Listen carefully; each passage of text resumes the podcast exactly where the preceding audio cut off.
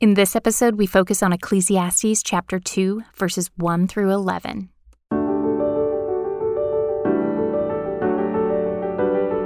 Welcome to the Yellow Balloons Podcast, a collection of teachings to help you navigate the transformational possibilities of a God centered perspective.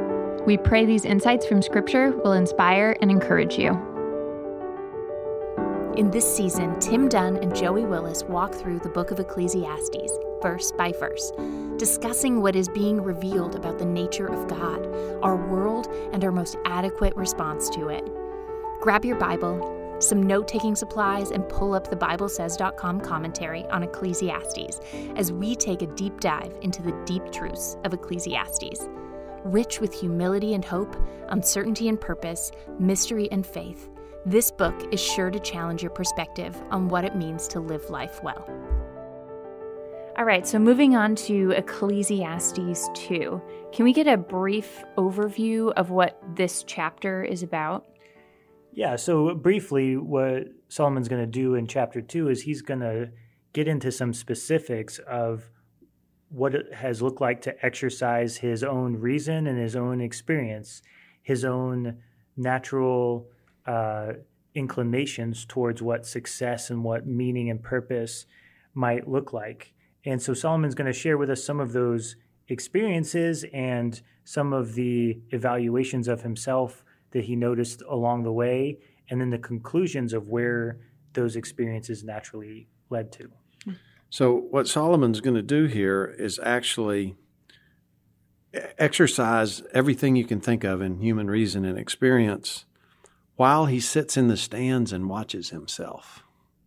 So he says, I'm, I'm, I'm making very careful evaluation here to never get so immersed in it I lose my perspective the very fascinating. Now, I, I, have noticed that there's a progression of awareness uh, of growing in wisdom. If you're a baby, all you all you know is you see, and then somewhere about six months or something, the babies start realizing, oh, that other pair of eyes looking at me, that's my dad looking at me, and they're responding to me. So you're now aware. I look at them, they look at me, and I, a lot of people may never get beyond that frankly. Mm-hmm. Uh, but the next phase is okay, I'm going to go and listen. This is our servant leadership listening tool. I'm going to go stand in their shoes and see what they see. That's true listening, is to see what they see. But then the next step is to actually say, I'm going to see what I see, see what they see, and I'm also going to sit over here on the in the stands and watch and evaluate what's true and what, what isn't true. What is a true perspective? What isn't a true perspective? And hopefully, at the same time, trying to look through God's eyes as well. So, Solomon is telling us this is part of wisdom. And, and I would say to our listeners, that is something really worth trying to develop. And, and once you become aware of it, to, to get as good at it at as, as you can, because then you're actually seeing things from multiple perspectives and God's perspective all at once but he, he's actually telling us up front I'm going to indulge in these experiences, but I'm going to be watching and evaluating from the stands at the same time. Hmm. All right, let's get into it. Verses 1 and 2 I said to myself, Come now, I will test you with pleasure, so enjoy yourself. And behold, it too was futile. I said of laughter, It is madness, and of pleasure, what does it accomplish? So you see in that first verse what Tim is talking about. I, Come now, I will test you with pleasure. He's talking to himself. Uh, Solomon's doing a bit of of self evaluation, which is uh, an under practiced skill in our world. Mm. We sort of assume that like we're all good, and that any problems or challenges or difficulties or uncertainties we face are uh, external to us, and therefore those external things need to change in order for uh, those complexities or uncertainties to be resolved. That's what we talk about in our servant leadership as the two circles victim mentality versus freedom mentality. And so, what Solomon is saying here is like, look, there's a big world around, the, around me, there's all these sorts of things happening, but this exploration of what life is all about begins with me. So, I'm going to look at myself. And he sort of gives himself permission in these verses to enjoy life go after those pleasures. Give them a chance. Uh, I imagine Solomon as like a college student here, you know, so in his early 20s, he's kind of given himself permission to sow some wild oats or to get out there and and Solomon will be clear in a few verses that his wisdom doesn't leave him when he does this. Mm. So he doesn't sell himself out totally to wickedness. What he's doing is he's saying, okay, enjoy yourself, knowing that wisdom at some point is going to come along and say, like, well, this is not enjoyment anymore. You're in the towards you're in self-destruct mode. Uh, and so Solomon's not talking about going haywire, but what he is saying is like, okay, you know, go to a Yankees game, see what that feels like. Um, enjoy going to the movies with your friends. Um, try to acquire some wealth and spend it on things that you enjoy. Uh, so enjoy life in a responsible way, and let's see how that goes. This myself here is a Hebrew word leb, and it occurs 593 times in the Old Testament. So it's a pretty, it's a word that shows up a lot, and it's translated heart 508 of those times in the in the King James, which is where a lot of the um, resources are, are, are pegged on. So it could it could be translated as said in his heart. So he's speaking to himself, as Joey said, and and this is something that I I find that uh, people are kind of embarrassed about. They they have they have a conversation going on inside themselves, and they don't they don't know if they're the only ones that do that. Well, here's Solomon. He's the wisest man in the world. he talked to himself. Okay, and this is actually self talk. Okay, he is a practice. Uh, wise user of self talk, and he'll do he'll do it throughout this. And this is something you want to do wisely. You want to learn to to do uh, self talk, talk to yourself in such a way that you're talking yourself into what's true. Like we talked about last time, uh, I have flesh narcosis. I need to go to the surface. Uh, well, you know, there's a flesh talking to you all the time. There's a spirit talking to you all the time, and your heart makes is making the choice. And you can enter that conversation. You can have a three way conversation in your own self, and learning to discern those voices is a real valuable skill. Mm. Uh, and your flesh is a ventriloquist. I'll just tell you that. uh, it's funny that you say that, Joe. I was having a really hard time a couple of weeks ago, and I was crying, and I was sitting, and I was processing sort of through the things that I was feeling, and and I was telling Joey, I'm like, well, these voices in my head are saying this thing, mm-hmm. and it's not true, right? Or mm-hmm. it's these uh, system one behaviors mm-hmm. that have mm-hmm. been adopted over the years that mm-hmm. are not helpful. They're not serving me well anymore. And Joey just looked at me and he goes, you listen to my voice, which he doesn't do very often, if ever. It might have been the first time. And I sort of looked at him and I was like, oh, okay. you're serious. And it's because what you're doing is you're speaking truth to me, and I have all of these lies sort of uh-huh. floating around that I'm trying to discern between. Well, and what's interesting about that situation with us was the your self talk was telling you how I perceived you. Mm-hmm. Your so your self talk was saying I'm a burden to him. He doesn't like it when I cry, and you were saying that. I was like, why don't you listen to what I actually have to say to you about how and trust that I'm being honest with you?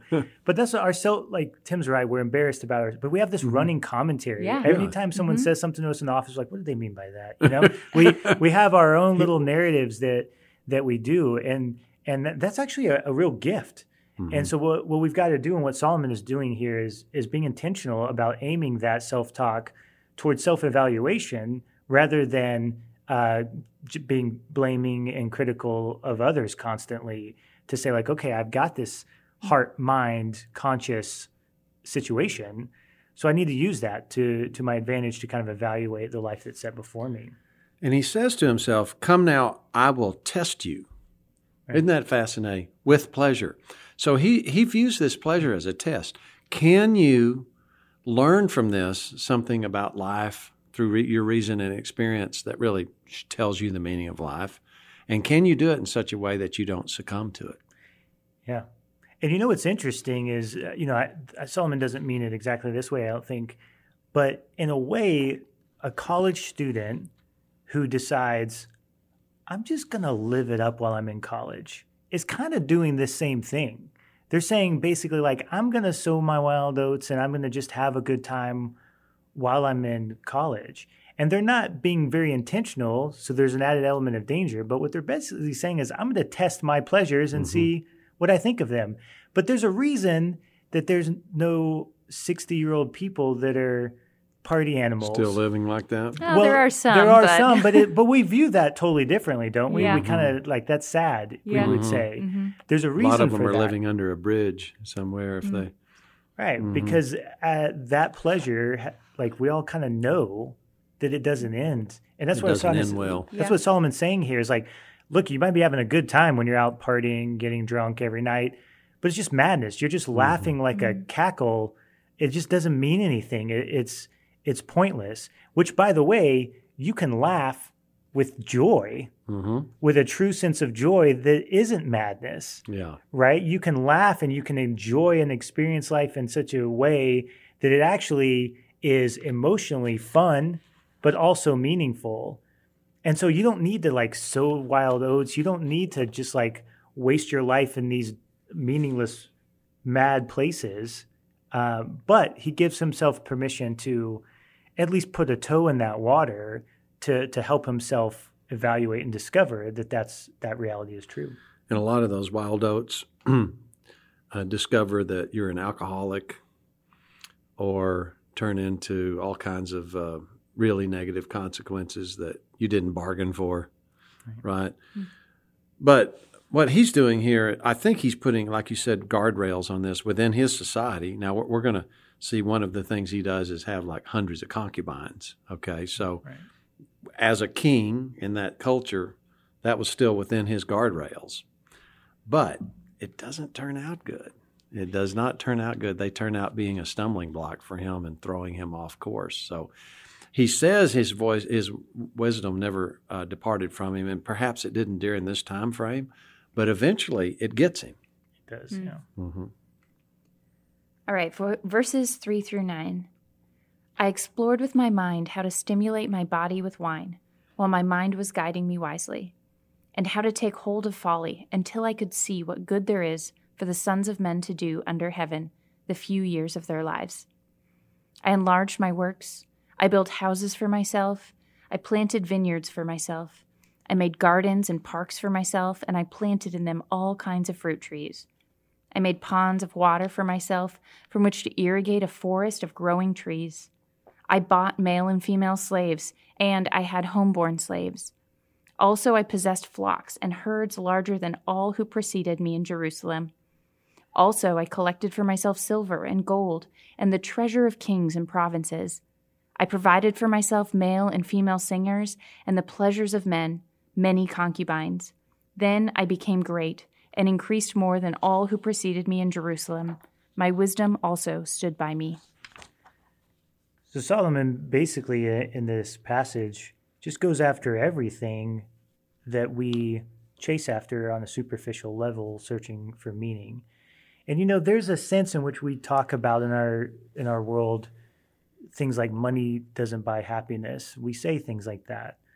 Uh, but our actions don't actually align with that there's a deeper part of us, I think, not a deeper part, there's another part of us that really thinks money does buy happiness. It can get us uh, these things that we want. We seek after fame. And you know there are countless stories of lottery winners who quickly go bankrupt, or um, professional athletes that lose a sense of purpose after they win gold medals or championships and struggle in later life with addictions. There's stories about uh, you know famous people um, becoming depressed and and dealing with all sorts of of different issues, just like the general population. There's a great quote by Jim Carrey of all people, where he says, "I wish everybody could be famous." So that everyone could see how pointless it actually is. And so there's this weird way in which we can observe this reality. It's around us all the time. But this little voice inside of us, this little flesh says to us, but you'd be different. If you won the lottery, it would be different. If you were famous, you would handle it differently, right? And we always say like, "Oh, I wish I was a billionaire because then I could I wouldn't be changed. I would use my money in, you know, uh, in, in, only good ways. I would give it all away, right? Mm. And in you know people like that, a lot of times if they stumble into a billion dollars, guess what? They buy jets. Like it's it's what people it's what like it's this this struggle. But we have this weird idea that it's just going to be different for us. We're going to be the exception. And so what Solomon does here is he just jumps into all the things you would want. He has multiple homes, he builds gardens and parks, he surrounds himself with physical beauty, he amasses possessions, uh, he just takes and acquires everything from a worldly point of view that you could possibly want. Yeah, and if we if we try to just put it into a modern kind of a setting, he's got a the male and female slaves we would think of slavery in most most uh, places, and certainly in Israel, was more most of an economic thing. It was uh, the way you acquired labor. Mm-hmm. We we would think of it like a you think of a of a acquiring a baseball player. I bought his contract, sort of a thing. Uh, not always. Sometimes they'd go, you know, ransack some other civilization, and sometimes it was ethnic. But in, in, in Israel, it was very carefully orchestrated as an economic thing. In fact, you, it was had a, a real prescribed term. But he has tons of employees. He's got uh, flocks and herds, so he's got a great, a huge enterprise. He's got massive treasure, male and female singers, so he's got like his own entertainment, uh, yeah. you know, built in. For he doesn't even have to go to the s- symphony because he's he's got it in his house and then many concubines. So what a concubine is, it's it was a a woman with whom the king had sexual intercourse and children who did not uh, have the status of wife. Okay, so when he says concubines here, what he's saying is he's uh, basically acquiring women to have sex with. Mm. Okay, so now, and this was again the prerogative of kings in in that time frame. Um, 300. Let's just talk about 300 here. That's like one a day for a whole year. That's not even including 700 wives. And 700 wives to go with it. Now, a lot of the wives were diplomatic things. So I, I think probably the reason he mentioned concubines is because I imagine those were acquired for beauty, and the the wives are mostly diplomacy. Okay, so I imagine the concubines were, and that, and that so, but we're, we're talking about I mean, we're talking about like a, a, an endless supply of women. And, you know, he says in Proverbs that uh, strong brings a, a drawler and whoever's intoxicated is not wise. So when he says wisdom, he's making himself happy but not crossing over into drunkenness. But wine, women, and song. I don't know if that phrase came from this passage. Might have, yeah. but that's what he has. He has wine, women, and song while he keeps his wisdom, he says. When the queen of Sheba came to visit Solomon, uh, we read in 1 Kings 10, she perceived all the wisdom of Solomon. She was queen in Ethiopia.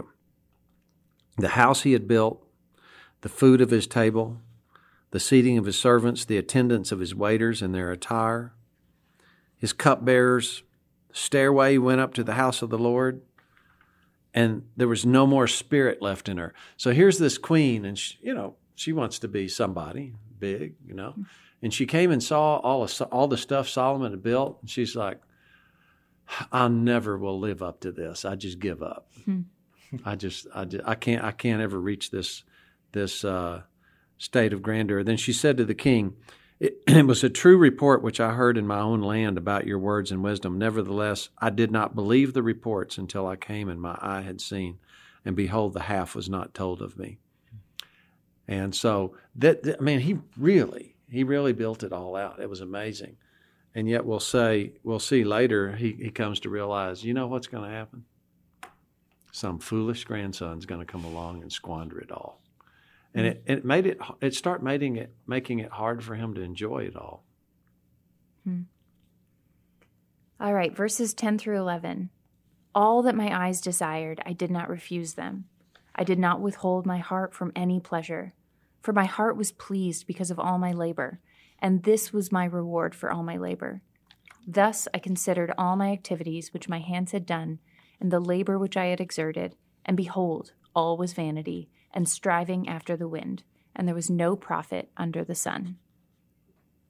Yeah, so again, we get this idea that Solomon isn't missing anything. Again, we we've uh, talked a couple of times about the tyranny of more and how, when it comes to superficial possessions and achievements, we often feel like we're just another zero in our net worth away from uh, true fulfillment, or that we're just another circumstance away from having it all and living happily ever after. And Solomon doesn't doesn't deprive himself of anything. He he takes everything. He he gets everything that you could want, everything that he desires. It, nothing is withheld from him, and he spends all of his labor, all of his effort uh, in achieving, and he achieves. Uh, he gets. He possesses. He takes. Um, and when he when he does that self talk thing and evaluates the the Solomon who's watching from the stands looks at it and just says, "Man, this is just just just chasing after the wind. Just what are we what are we doing here? Why? Why does this matter? What are we actually accomplishing?" And, you know that whole idea that Tim talked about, like Solomon sitting in the stands watching himself, is so valuable because you know that like that perspective is is is really an, an important perspective. When Kylie and I were on the mission field as leaders, we would come into a team and come visit them and they'd be talking and fighting about all the issues they were fighting about. And just the mere fact that we weren't involved actively in the dispute gave us a perspective that was really powerful. Mm-hmm. And we mm-hmm. could say to them, hey, you realize that you guys all love each other and you're just trying to fight about how to love each other well. Like, slow down and realize that, you know? But having an outside perspective can sometimes be very, very helpful when we're processing that. And Solomon gives like a semblance of that. He's got himself sitting up there because the Solomon that's running around enjoying all the concubines and all the money is probably having a very good time. But the Solomon who's evaluating that Solomon is thinking, why? Like, to, what to is what it? End? What is it? Yeah, mm-hmm. what does it matter? Aren't we chasing after the wind? Like, don't I look like a bit of a fool here? What is what is the point of all of this? And what ends up happening is the women become an ensnarement to him, and and um, you know it's um, it becomes a big mess. But the the answer he's going to give us to all this, we see it. We see a hint of it here. I was pleased because of all my labor. So while while the result of this doesn't really accomplish anything that's going to really last and answer anything, it's really fun to go through and build. Hmm. When I'm working, I'm really enjoying it. When I'm building my parks and when I'm building my projects and when I'm building my kingdom, that's actually fun. The doing of it's fun. And and we're going to see before too long he's like just enjoy what you do. Mm-hmm. Don't try to create a lasting result. You can't do it. It's just part of a cycle. But you know what? If you're grateful to participate along the way and leave the results up to God, you can actually really enjoy life. That's where that's where we're going to get. And we we see it we see it begin to form here. I really liked the doing part of it. Isn't that one of the great reversals in the Bible that we think this effort in the doing is the price that we have to pay to get the thing at the end, the you know the wealth or the other mm-hmm. prizes. And what what Ecclesiastes is saying, what Scripture says often is that in the doing is the most profit, yeah. is the most gain, is the most benefit for you. The effort of it is actually the greatest prize. We see that in the book of Job, one of my one of my favorite books. Job came to know God by faith in that book, and he took that with him forever. Now, he lost all of his possessions, and then he gained double back, but then he died, and he lost them all again. So he, we don't read the second part, right? But ultimately, that's where everything goes. It's it's all passing through our hands, going somewhere else. Everything we own, everything we have. But being faithful and working, that's actually, if we do it well, that's actually something we can keep keep with us the rest of our lives. There's a there's a parable in the New Testament that I think is is uh, g- generally misunderstood in my in my view. And the point of it is, we are each other's reward. And the the relationships we have with one another we are actually something we can take with us. And it's the parable of the unrighteous steward. And it's Jesus speaking to his disciples. And he's telling his disciples uh, a story of an unrighteous steward who's actually the, the hero of the parable, which is very paradoxical because the guy's a thief. And he comes and he's, he's pilfering from his master. And somebody rats on him. And so the master says, going to audit you because I've had this accusation. And so the steward says to himself, I'm going to get caught. So I've got a limited time here before I get fired.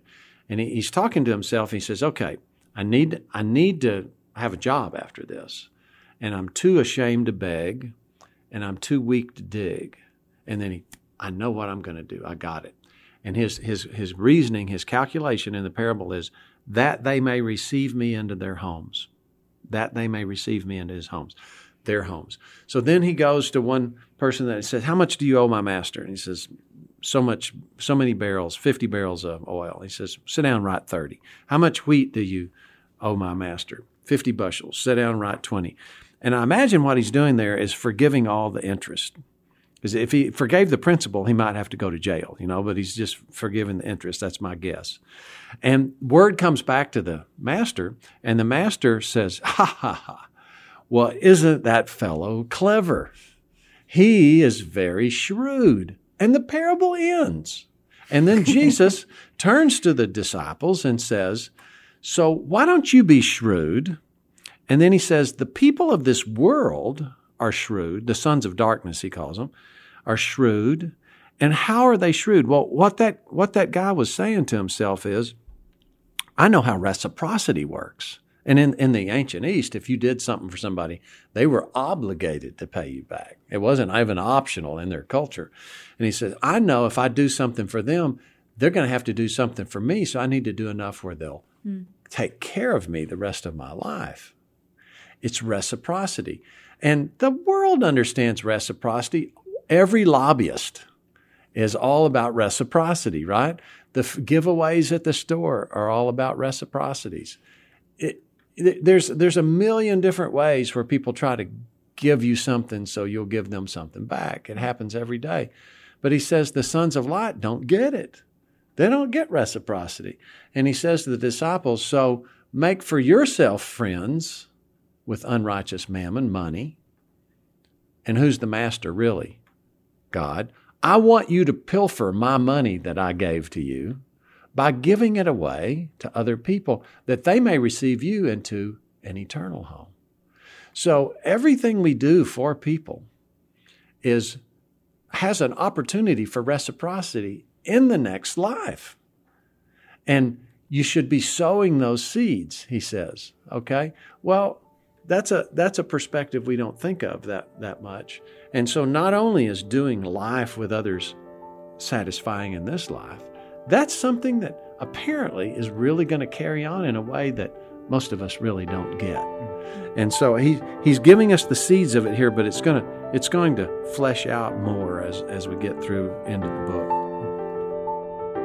Thanks for listening to the Yellow Balloons podcast. If you want more information on adopting a God centered perspective, visit our website at yellowballoons.net. And if you have any questions related to what you just heard, we would love to hear from you. Please email us at contact at yellowballoons.net. Thanks for listening.